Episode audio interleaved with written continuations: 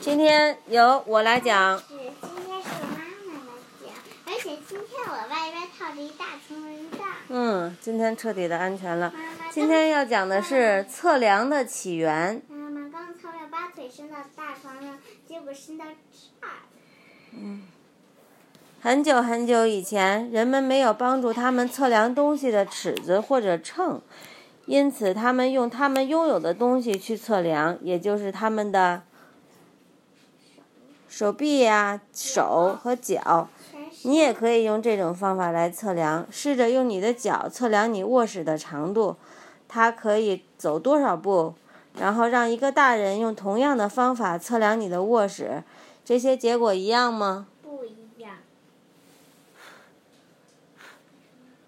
小猛子，小猛子都飞不进去，你真是安全了。而你很可能发现了一些人比其他人的手臂更长，手掌更宽，或者脚更大，因此利用人体部分的测量就不会总是一致的，这就导致了大家的测量的这个结果不一样，出现了问题和争执。古埃及人可能是首先创立了标准测量的人，这意味着无论何时的测量总是相同的。他们有一个称为万尺的长度单位，一万尺大约是五十三厘米长。这个万是手腕的腕，不是个十百千万的万。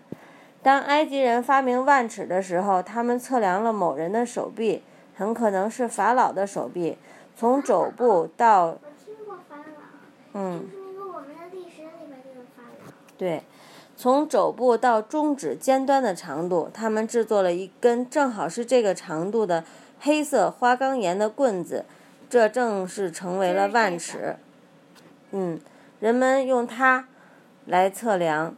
相反，他们使用和正式的万尺长度相等的万尺杆儿。下一节课讲的是测量的单位。刚才说的那个万尺，就是从手肘到食指这个长度，就用这个作为一个标杆。大家以后。大家以后就拿这个长度来测几万尺，几万尺就一致了。